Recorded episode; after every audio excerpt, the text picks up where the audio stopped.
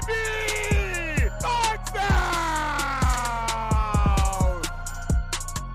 What's up, guys? Welcome into today's OBR film breakdown, and we have quite a bit to cover. So, I'm your host, Jake Burns, and we took yesterday off. I took yesterday off because sometimes in the summer, I'm just going to take some days off here and there. Don't feel like doing it, you know, just going to take a day off, golf a little bit. Maybe you saw the photo, had my son out playing some golf with me.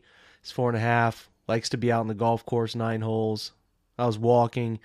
He rode with his mom uh, and and uh, wanted to push the push cart a little bit here and there. Fun time, a uh, good time. You know, I get obsessed with golf. I haven't been obsessed with golf in a long time. I'm getting back into it, really enjoying it. So, um, yeah, just wanted to take a day off. I will do so here and there before the grind really starts, but I still try to get over 25 pods a month, still on target for that.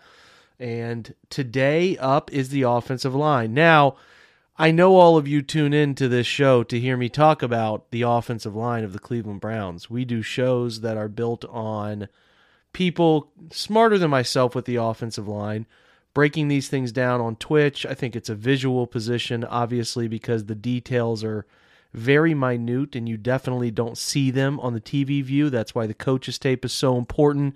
And when we talk about these guys, it's not something you can really get a guest for sometimes. A lot of the guys who break it down at a higher level are too preoccupied, too busy, and we just don't have a ton of information, right? So, um, what I do is give you what I think from breaking them down, and then I will roll it into these predictions for next year and look at some of their salary cap numbers, look at some of their figures, and give you my general projections for what I think they're going to do. It's not easy to predict, uh, you know, uh, seasons for these guys, but we can talk through some of them. But there are 18 total names on the Cleveland Browns roster right now along the offensive line, center guard and tackle. That's a significant amount of guys. And obviously, that number will dwindle, and they'll keep 10, maybe 11 uh, we'll see what they ultimately keep. The new practice squad flexibility yields some some nice answers for offensive line injuries. That's one of the great things about the expansion that we saw around COVID was this ability to bring players up and down from the practice squad and keep your offensive line bodies fresh. But yes, let's go one by one. We will do some AFC North rankings later.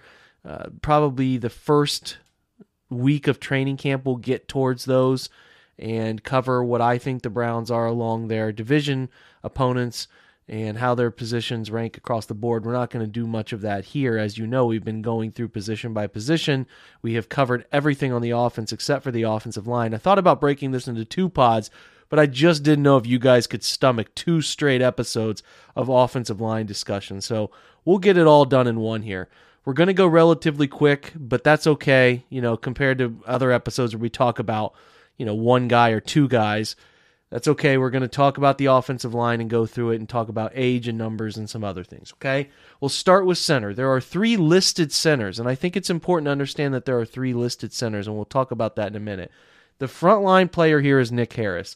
He's clearly the guy projected to start. He's still young. He doesn't turn 24 until the 13th of November. So he'll play most of this season at 23. Now, Granted, experience limited. He only started and play, actually only played in one game last year at all.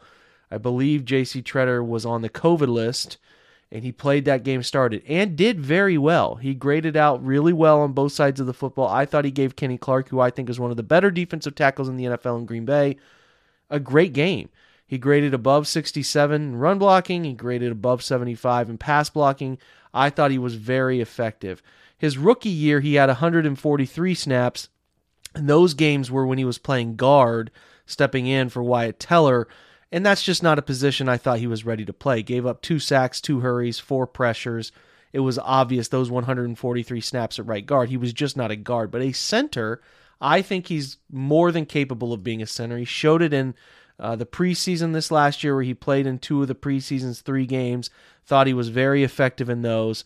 And again, I think he's going to be a nice player for them. He might not immediately be JC Tretter level of consistent, but the way he can move, his sneaky ability to anchor at only 6'1, just about 300, I think he's going to be a pretty good offensive lineman for the Browns. I'd be surprised if he wasn't at least pretty good.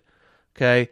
So he's on a rookie deal. He's on the second, sorry, he's on the third year of his rookie deal. I don't think he's going to cost entirely too. I mean, this is a big reason why you do this is obviously a cost cutting situation, but he's only going to be carrying a cap number in 2022 of 973,000. It's very cheap. They, they won't get much from, uh, cutting him, even if they did cut him, if something came to that, they would only save like I don't know, roughly six hundred and fifty thousand or so dollars. He's a lock to be on the roster the next two years, obviously, um, and he's going to be the center. I, I, think that some people will talk about our next guy having an opportunity, Ethan Pocic, who um, and again, his last name's pronounced a little differently. It could be Pozic. It's it's different. I can't think of it off the top of my head, and I just don't have the mental capacity to look it up right now. He comes over from Seattle, where he played his first five seasons in the NFL. Has not really put together a quality graded season in his first three years. He was playing guard, ironically enough, splitting left guard, right guard duties. He got 2020 was his first chance to start at center, where he played 993 snaps, and then in 2021 he played 600 snaps, so he dealt with some banged up injury issues, but he finally put together a decent season. He gave up two sacks, four hits, 12 pressures, uh, sorry, 12 hurries, 18 pressures. Had a 76 run grade. The pass blocking grade stuff, and I would agree, breaking down his tape, not a very good pass blocker. and is indicative of a 43.8 mark he graded out there, but was okay between the balance of the two backup center. Fine with him being a backup center. I think it makes plenty of sense. Experience. Uh, he comes in 6'6, 320, so a bigger body. He's about to turn 27 at the start of August, August 5th. And, you know, I think he's a capable player. He's not going to make much. He's only on a one year deal. His cap number is only 1.047, so very cheap. It is a locked in deal, though. They, they don't save anything by cutting him. So, again, ton of sense unless he's terrible, terrible in preseason he'll be your backup center. And again, I think that makes a lot of sense. The only other player they list, um, the Cleveland Browns website does as a center is Brock Hoffman, the Virginia Tech kid who was an undrafted free agent. And he really, a three year center. He did his sophomore year. He was a Coastal Carolina his first two years and transferred to Virginia Tech. He played center almost his entire Virginia Tech career. He did slide uh, in his second year, his most recent year in 2021, 62 snaps at left guard and 24 at right tackle, moving where he was needed. 6'3, 310, a little bit older, but, you know, as a potential practice squad guy, graded out really well in, in pass blocking, especially in 2001 with marks above 80. Uh, it looks like he had six times an 85.3 pass blocking grade which is again what you want to see. So I think that he's not going to take the first two play unless he, you know, I can't say not with guarantees here, guys. Brock Hoffman could load up and just dominate the preseason and camp, and they're going to figure out a way to keep the guy. But the numbers just don't add up for keeping him unless he just blows it out of the water. And you can never really project that for undrafted free agents. So to me, he's fighting for practice squad because the Cleveland Browns offensive line scenario is really, really stacked here. And again, we're talking about 18 guys across three positions. It's a lot of players and a lot of quality players, a lot of guys who have seen NFL snaps. So a guy like Brock Hoffman has a lot of uphill to do here to actually make the roster. So not a not a potential roster guy in my opinion. He's fighting for practice squad. We'll see what happens in that scenario. But again, too, just a reminder, he's 23 years old entering the NFL. Nick Harris has two years under his belt and will play a majority of the season at 23. So you can understand why the NFL is tilted toward players who are younger because you just get experience for these guys at this level and get a feel for who they are. So now we switch over to guard. So we'll start at the top of the list here with Joel Bitonio. I mean, what do you say at this point about Joel? He turns 31 on October 11th but the age has not slowed this guy down. I mean, he's he's he played two games at left tackle last year and graded out at a 91.5 and an 82.6 with great grades across the board, which just continued to light the fire of wanting to move him outside. That's not going to happen, but it does speak to the greatness that this guy.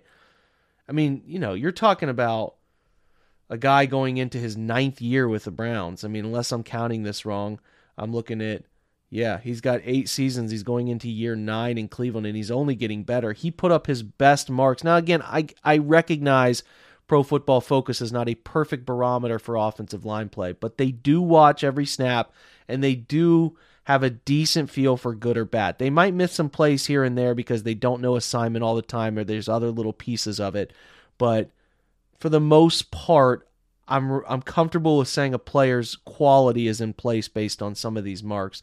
And Joel's just been phenomenal. And not to again major knock on wood here, he has been consistent as hell for for uh, you know you can at least say the last five years.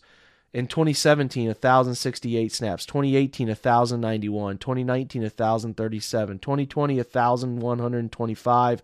And then last year, he had the 983 at left guard and 123 at left tackle. He remains extremely healthy. He's playing really well. He was an all pro caliber offensive lineman last year. I would fully expect him to do it again. He was rewarded with a contract extension that runs his contract out through 2025 essentially.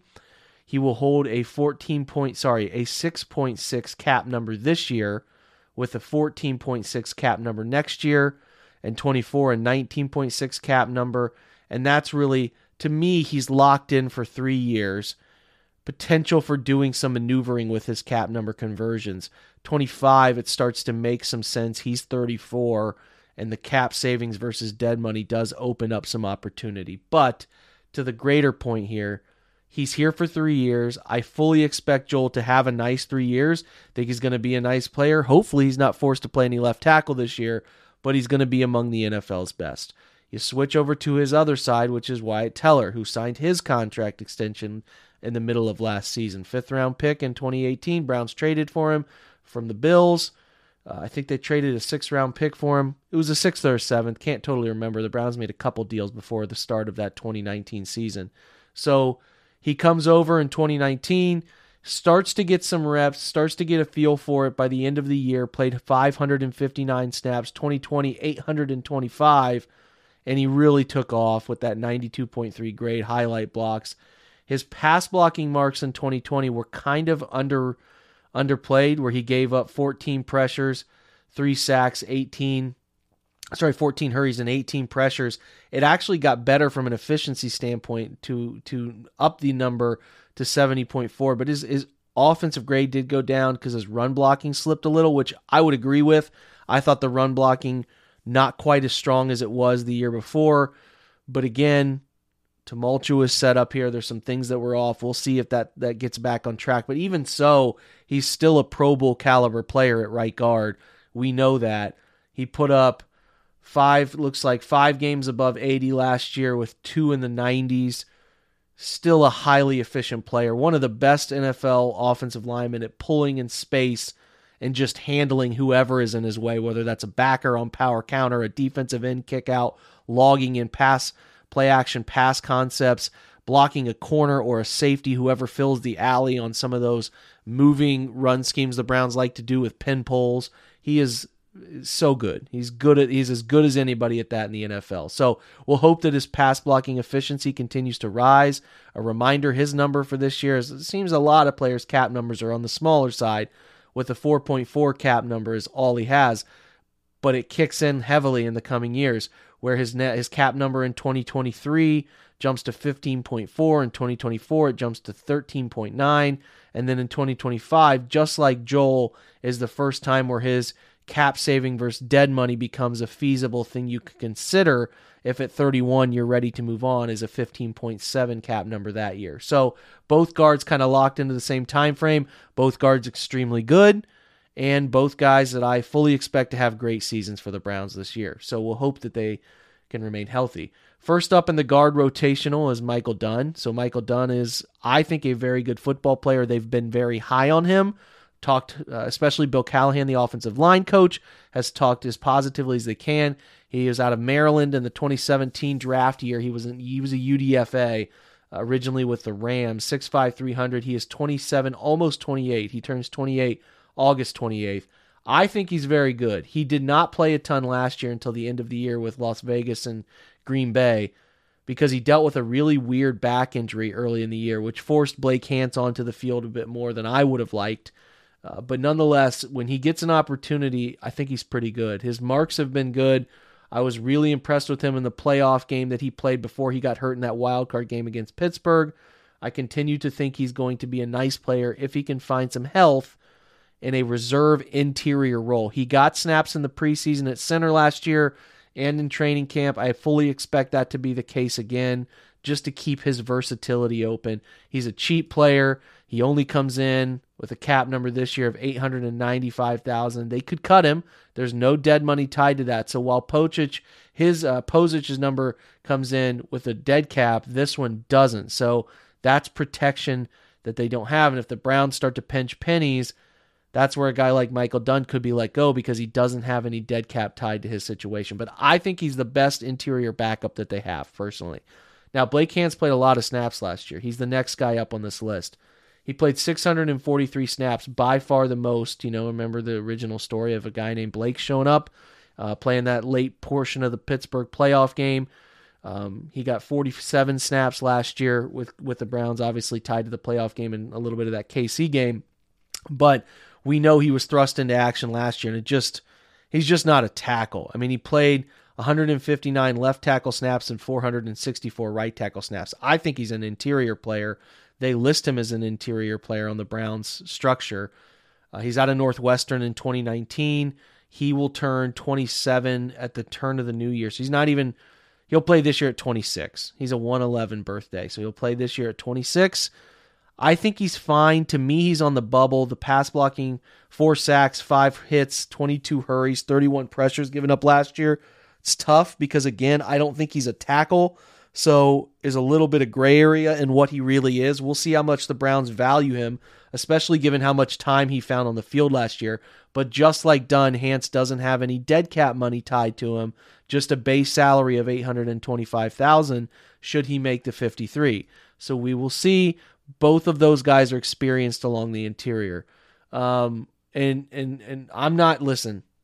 I'm gonna try my best with this one because I've never been very good with pronunciation of his name, and maybe the Browns have something that I can reference here to get the name pronunciation a little bit more right. But Hjalte Froholdt, I, am trying my best. I have to imagine the H is uh, is silent, but uh, he came over from New England. The Browns claimed him. He has been around the NFL for a little bit now. He was a 19 draft year. He was a fourth round pick from New England, selection 118. He does not have any registered in his career snaps at the NFL level. So we don't have much to go on here. They claimed him. He reeks of practice squad to me. The contract is the same contract number that that uh, Dunn and Hance had but he seems like a guy they like for the practice squad. We'll see. He's 25. He turns 26. A lot of August birthdays on this group. Eight, uh, the 20th of August, he turns 26, 6'5", 306. We'll see. I don't have much to talk about with him. I don't have much to reference. I think he's okay given uh, his draft position, and uh, I've seen some preseason marks that are fine, but I just don't have enough to go on there. They like him. I've heard them say positive things, but not a lot to go on there. So, wrapping up the guards here as we kind of wind down, there's a couple more. Dawson Deaton is next. Now, they drafted him. He was labeled as a center, picked 247 this last year, 6'6, He's 23, just turned 23 in May. He's played some guard. He played guard early in his Texas Tech career, but he's been a center the last three years and is graded out fine.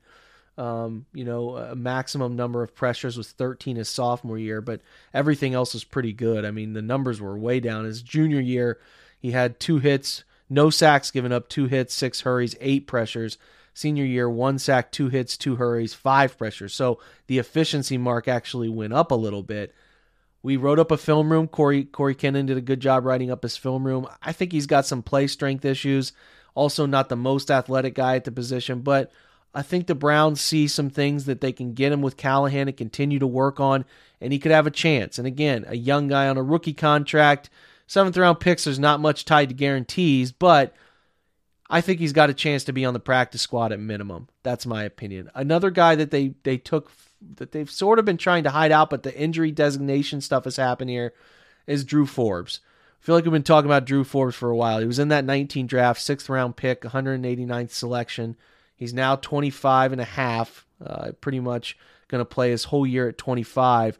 But is he going to play? He's been hurt a lot. Uh, he's not been able to stay healthy. His preseason marks this past year were pretty good, better than his first year in 19. He didn't play in 2020 because he was a, COVID. Uh, he decided to sit out the year because of the COVID situation. So his 21 preseason I thought was better. He uh, put up some solid run performances. I thought he was nice uh, body positioning, hand usage in the run game, but he still struggled as a pass protector. He gave up a couple pressures, a hurry, and a sack in the preseason. He gave up a sack in that second preseason game against the Giants. Drew Forbes was like prod, prospect X or whatever coming out of the draft, like this underknown player that was written up. I think SI wrote it all up. I, I don't know, man. I don't like Drew Forbes as much as some people. I don't quite think he's as athletic as you need to be it has not been able to set reset the way I would like to see interior players perform. He's okay. I just think that he entered in a situation where he could have found a roster spot in that 19 year when there was t- you know tumult at the right guard position, but it's been anchored, and I just don't know how he finds his way onto the field for the Browns. Could be a late dart throw trade for somebody, but I don't even know if you have enough there really at all to make that trade.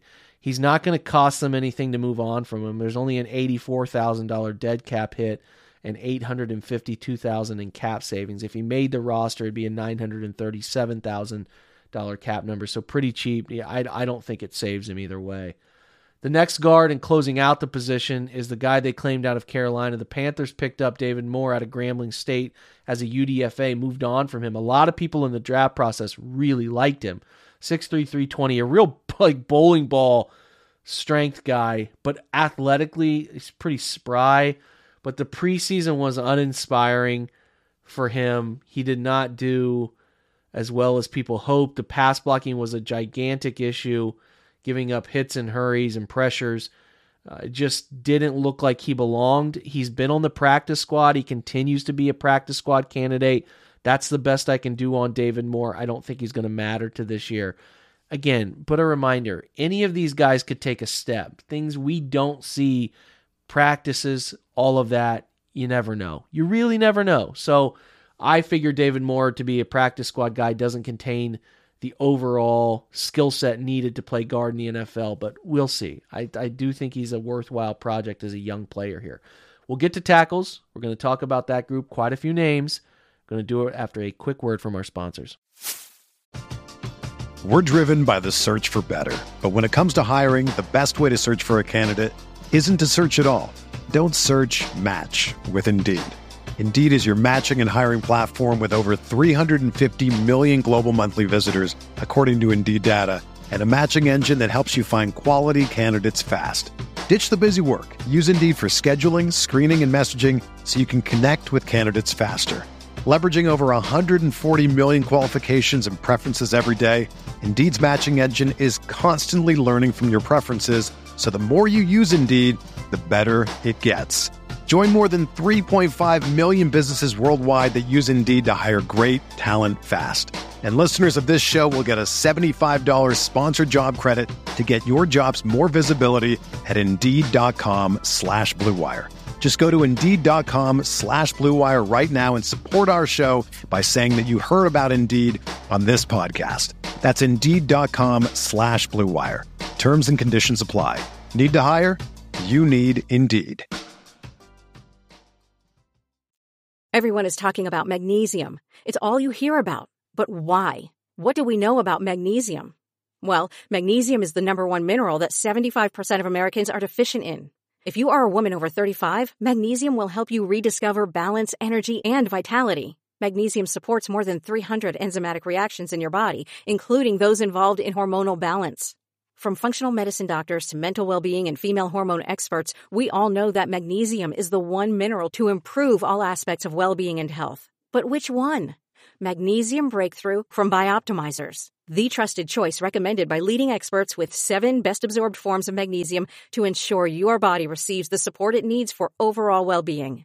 Go to bioptimizers.com slash balance today and use code BALANCE10 for 10% off. Support your journey to wellness at B-I-O-P-T-I-M-I-Z-E-R-S dot com forward slash balance. Magnesium Breakthrough from Bioptimizers, your foundation to optimal health and vitality. Okay, Jack Conklin is the big one that returns here, right? We didn't know if Conklin would be back.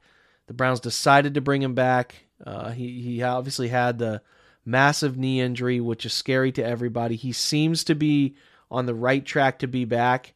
He played only 361 snaps last year, had the elbow injury initially, and then uh, later in that Pittsburgh, or sorry, the Baltimore game, he came back week 12 and had the knee injury. So pretty serious stuff to important parts of your body. But we know who Jack Conklin is when he's healthy. I mean, he's this fantastic zone run blocker, can do the gap scheme stuff, can get out and pull in space if they want to use him in that variety of pin pull stuff. Uh, some pass blocking issues throughout his career, not as consistent, a little, a little more up and down than you would like, but still an effective pass blocker in the NFL. He's a two-time All-Pro player. He was again reminder, you know this. He was in that 16 NFL draft. The Titans jumped up and took him, selection eight. 66308. He's going to turn again another August offensive line birthday. He'll turn 28 and play this year at 28.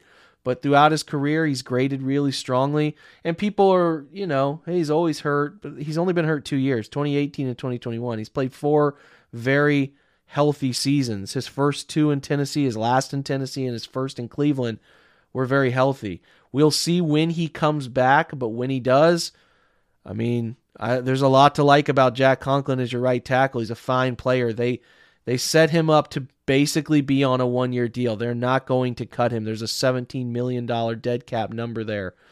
I don't know how they'll work anything beyond this. The two sides could come to an agreement for the foreseeable future if he comes back healthy and plays well. He's a cap number of 11 million this year, 8 million guaranteed, a 3 million prorated bonus.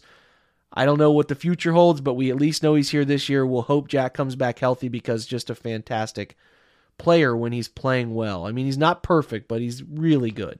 Jedrick Wills is your left tackle now. Corey Kinnon just wrote up a great piece about it's a prove it year for Jed. It's year three. The pass blocking numbers are great. For a 77.6 his rookie year, he is a, uh, a very athletically gifted and sneaky strong football player. He's still so young. He just in May turned 23. He gave up 28 pressures, 19 hurries, 4 hits, 5 sacks last year after only giving up 20 pressures and 11 hurries in his rookie year, 5 hits and 4 sacks. So his efficiency went down from a 97.7 to a 96. The grade dipped. He had a beat up ankle, but you hold it. You got to hold guys accountable. If you want to hold the quarterback accountable for injuries, got to hold the tackle accountable. If you're going to be on the field, you have to perform. I did not think Jed was a disaster last year. I actually think he got much better as a run blocker, understanding body positioning and zone, understanding the right direction you have to take and where to shift, lean, and put the hands on power schemes where you're blocking down. I thought he got better. I really did.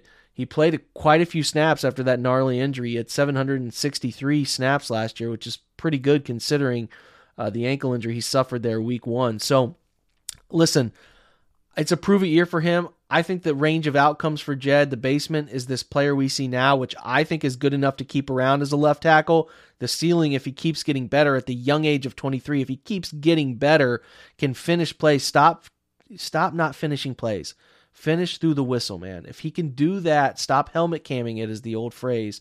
He can be a really great offensive tackle. There's a ton of potential for Jed to be a very, very good football player. And I think he's good. Let's see him get better. I think it's in there. I think he can get there. I'm very excited to see what Jed can do, and we'll see what quarterback ends up playing with. But nonetheless, uh, should be should be a good year for Jed, and it's a prove it year because they got to make a decision on fifth year options. You start talking about extensions, everything's on the table. It's, he's young. It's a lot of pressure for age 23, but that's that's how it goes, man. Um, obviously, on his rookie deal, his cap number this year in 22 is 5.3. There's not going to be any. Deci- he's going to stay here through through 23 and probably be a fifth year option guy into 2024. So he'll be here for three years. His, like I said, 5.3 cap number this year, 6.2 cap number the next. That's that's cheap. So uh, we'll see what the fifth year option looks like, which will be a lot more. But for now, we'll hold off on that projection wise. But he's not going to make a ton of money the next two years. You need him to play well. Chris Hubbard comes back. Another little bit of a surprise. Thought they might let him go and go get somebody a little bit more sustainably healthy. Hubbard over the last two years, 290 snaps in 2020 and 39 in 2021, has suffered some season ending injuries. When he plays, like his first year in Cleveland, he's a useful player. He can play inside or out, he can step in at guard. That first year in Cleveland, he had 224 right guard snaps. His right tackle snaps uh, in 2019 and 2018, there's 846, 1,089. He was a starter. He can do a bunch of different things. He's a nice swing player in terms of inside out flexibility, but he's got to stay healthy. That's the biggest thing for Chris is finding health. When he's healthy, he can be a useful player, not a great player, better pass blocker, significantly better pass blocker than run blocker, but uh, you know, the, the, there's value in that in the modern NFL. A guy can can pass block. You can work around some of the run game efficiencies, uh, deficiencies, especially when you have guys like Nick and Kareem who can make, and even you know, I shouldn't leave out, um, you know, D'Ernest Johnson, guys who can create rushing yards over expected. They can help your offensive line. So. I think Chris was a worthwhile keep around for a year. He's going to make the roster because there's no savings if he doesn't. It's actually a 2.6 dead cap number if he doesn't make the roster, so he's locked in.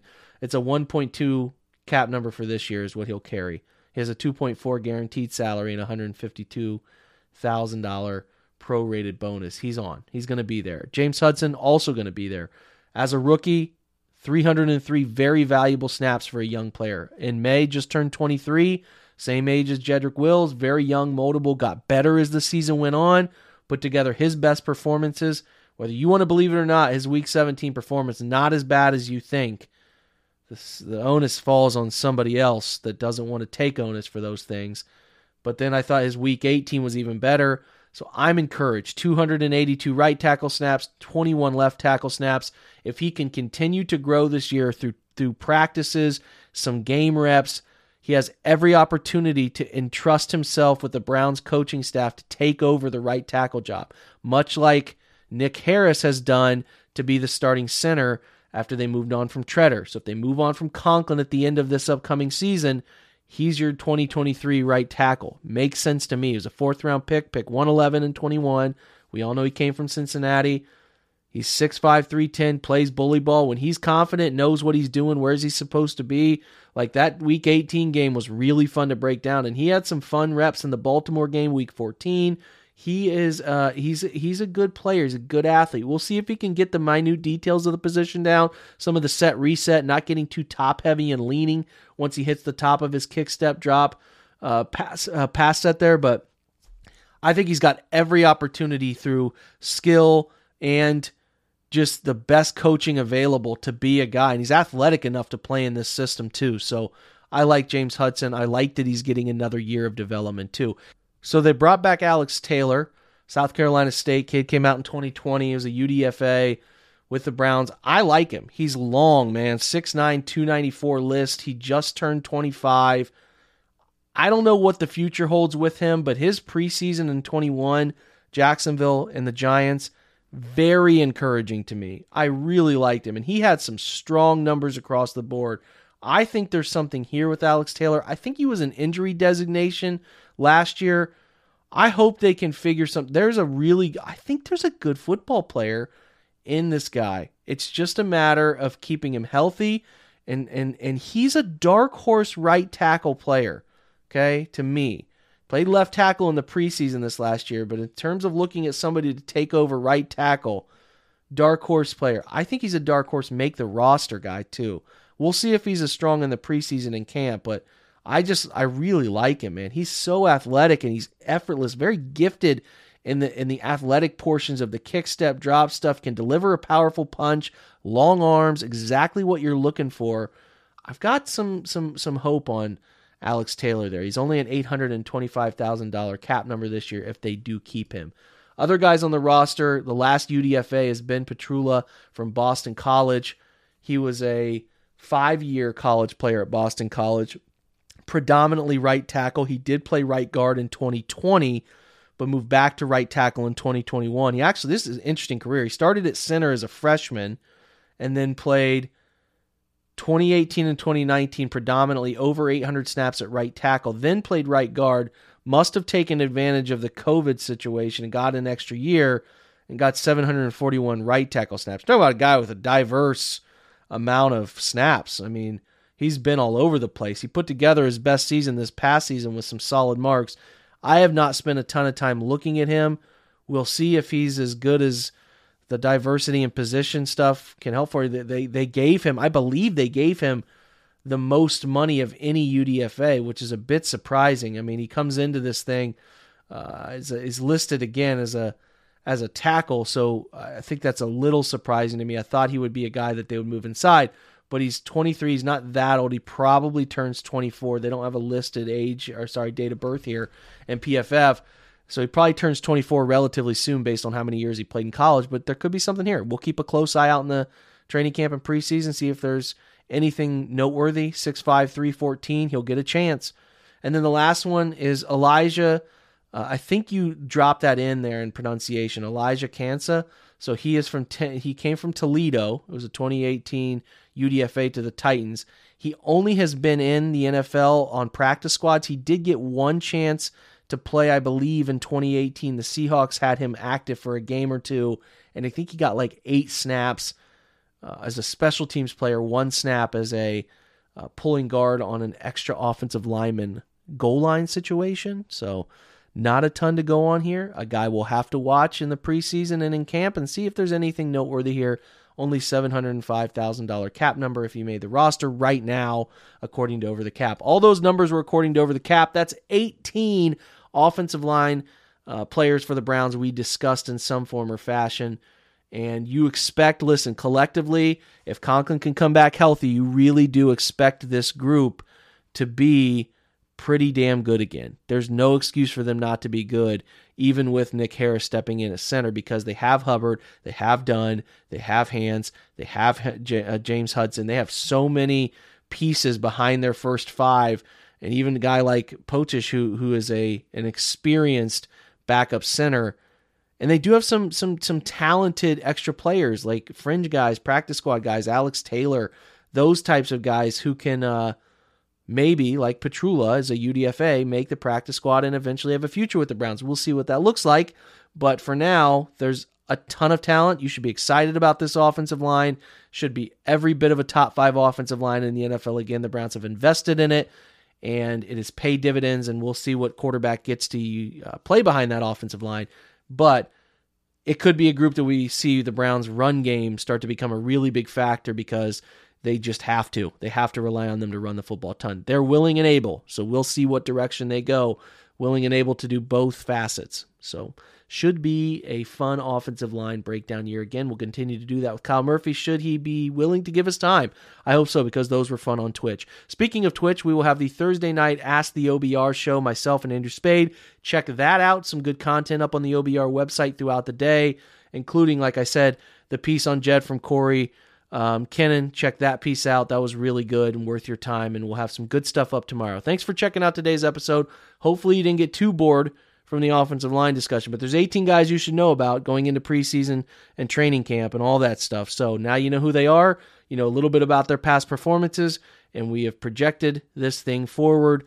And we'll do 53 man roster projections as we get closer to training camp and all that stuff. I'm not going to tell you who's getting cut and not because I have to evaluate some things before I make those predictions. And uh, it's always a nice thing to be able to see some of these guys actually play football before telling you who you think is going to make the roster. There's some there's some obvious ones here. We pointed those out simply via contract, but there's some fringe guys between the Hanson, Dunn, and and um, a couple others that are going to be fighting uh, for for that eighth, ninth, tenth offensive lineman role. So we'll have plenty to break down when the time comes. Thanks for checking out today's episode on a Thursday and for supporting the OBR guys. Have a great day and go Browns.